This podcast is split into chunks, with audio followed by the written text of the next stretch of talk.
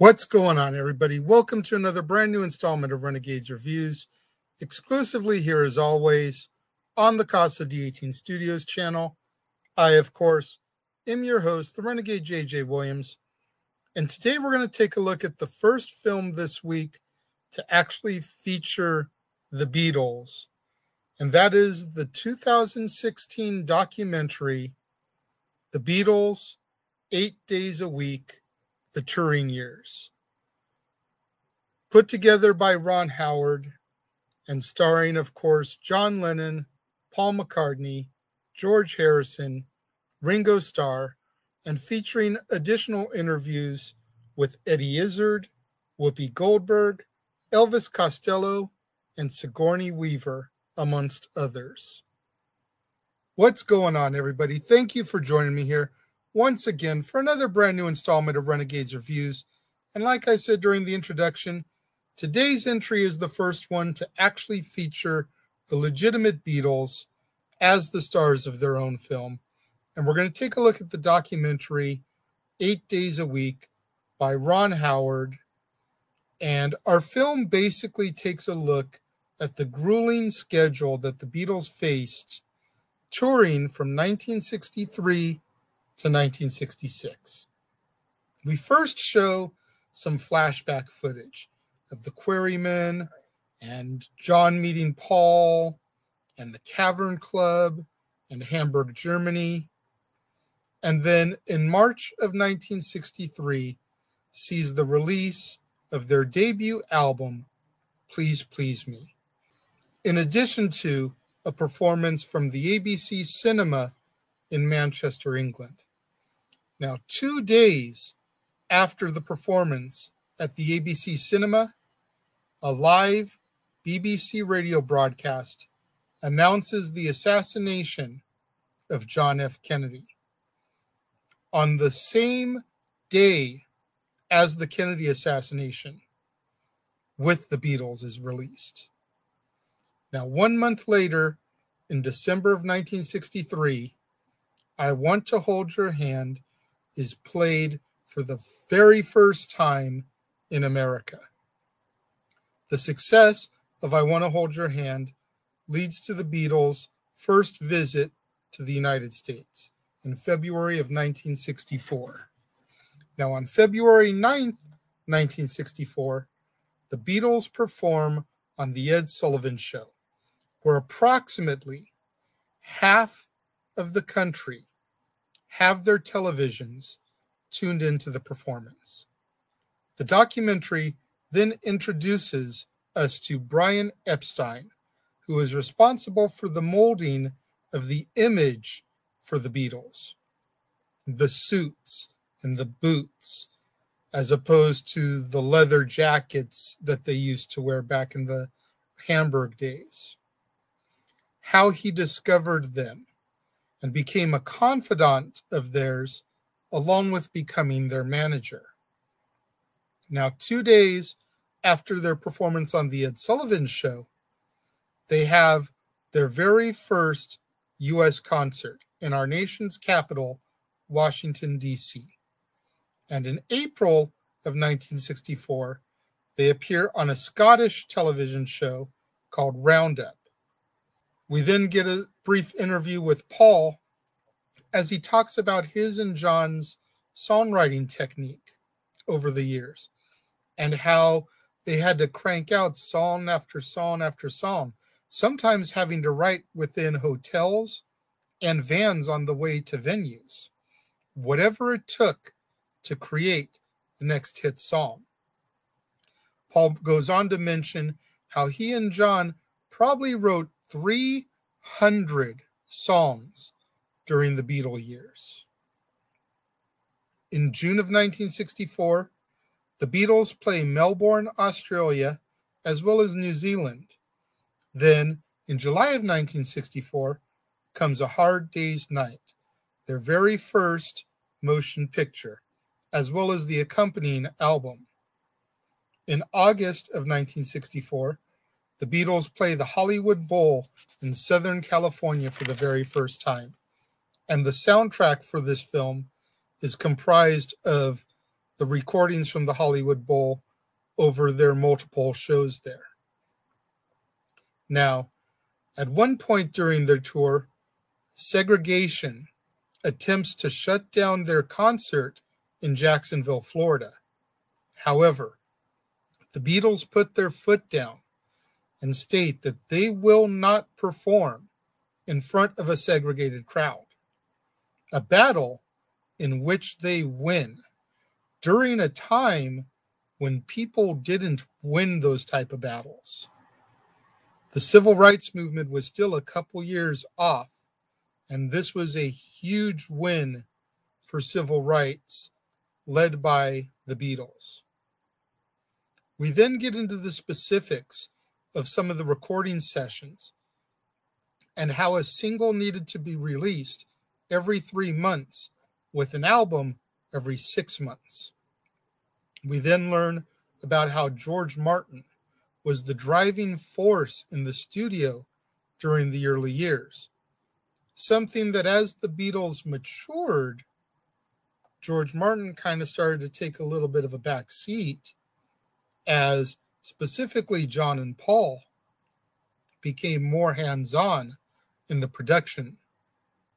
December of 1964 sees the release of Beatles for Sale. And we then transition into the making of their second motion picture, Help, and how they were under the influence of marijuana during the majority of the filming, you know, just to get by. In August of 1965, the Beatles play Shea Stadium, which was the very first time that venue was ever used for a concert. They talk about the controversial Butcher cover for Yesterday and Today from June of 1966, as well as the creative process behind Tomorrow Never Knows, followed by the August 1966 release of Revolver.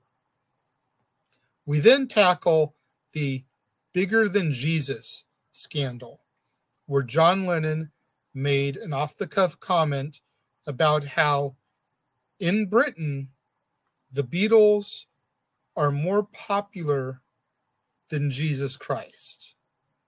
And the con the and how the comment got taken out of context.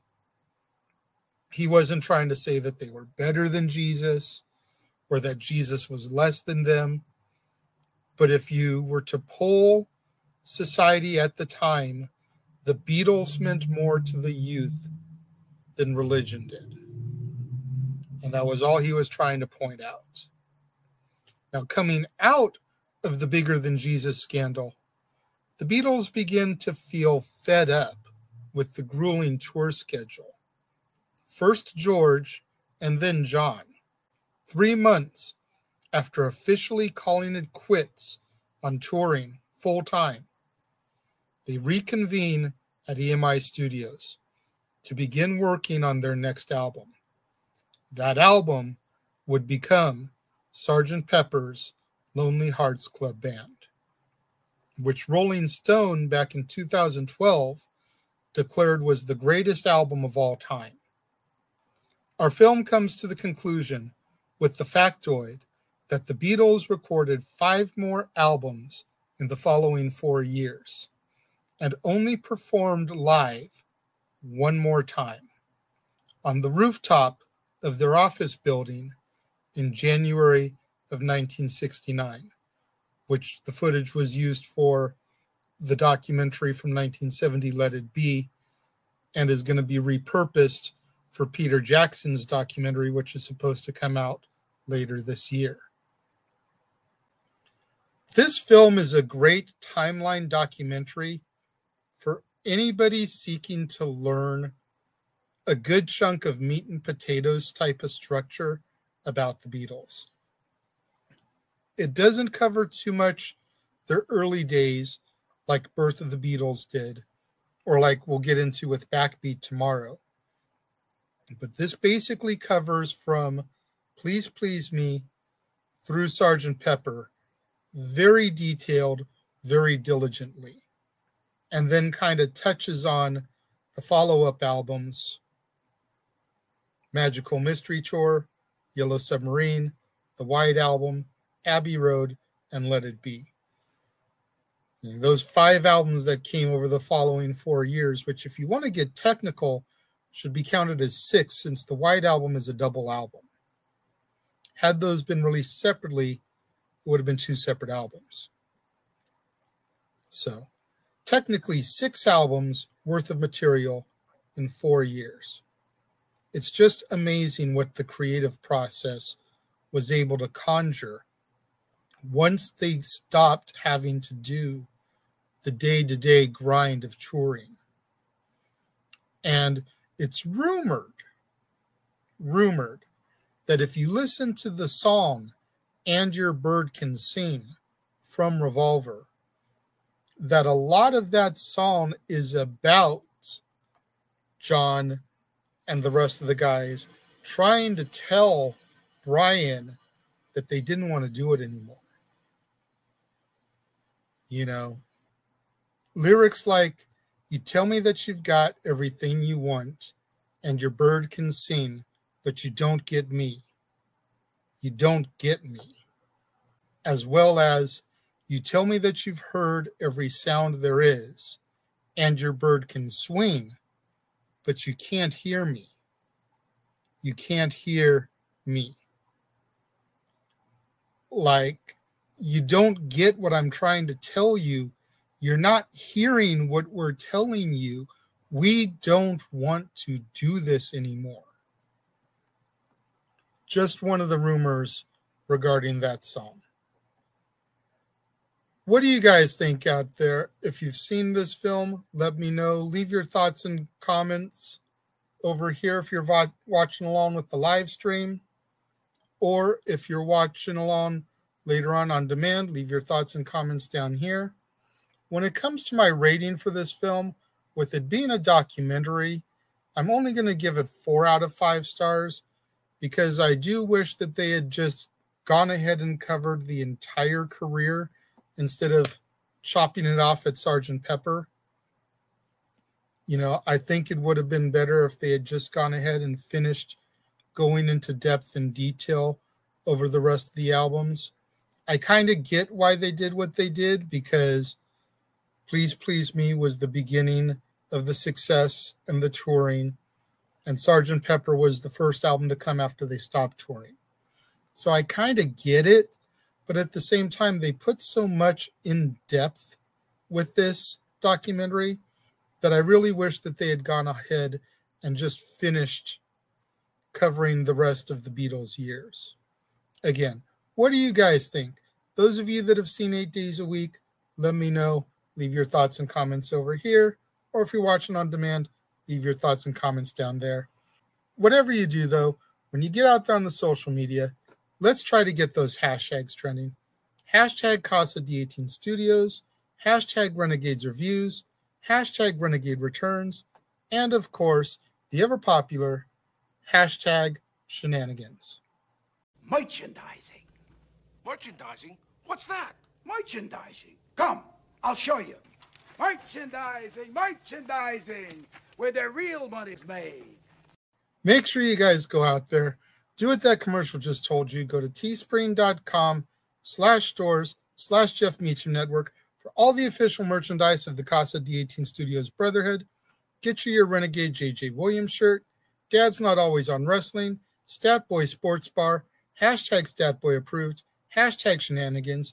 Get you your official merchandise from the Jeff Meacham Network.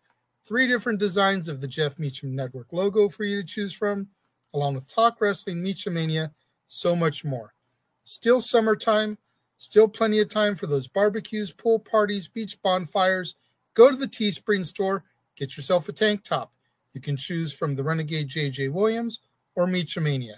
Either one is the perfect accessory for those hot summer days and those even hotter summer nights. Get out there, show your love and support.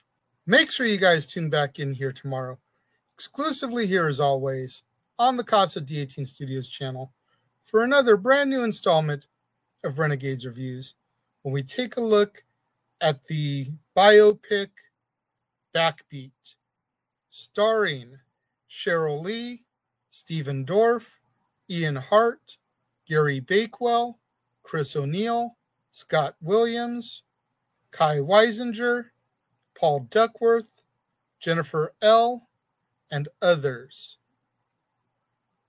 Now, the difference between Backbeat and Birth of the Beatles, right here out the gate, they're very similar films, except Backbeat focuses more on Stu Sutcliffe, whereas Birth of the Beatles focused more on John, Paul, and the Beatles.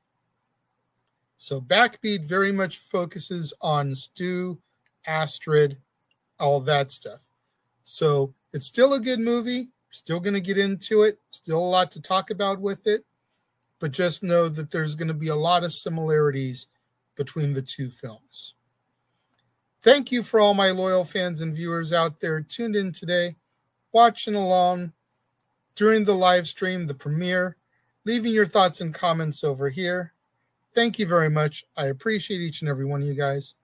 Likewise, to all my loyal fans and viewers tuning in a little bit later in the day, watching on demand, leaving your thoughts and comments down here. Thank you very much. I appreciate each and every one of you guys. I appreciate all my loyal fans and viewers out there tuning in on a regular basis, showing me all that love and support. Thank you very much for watching, and I will see you guys next time.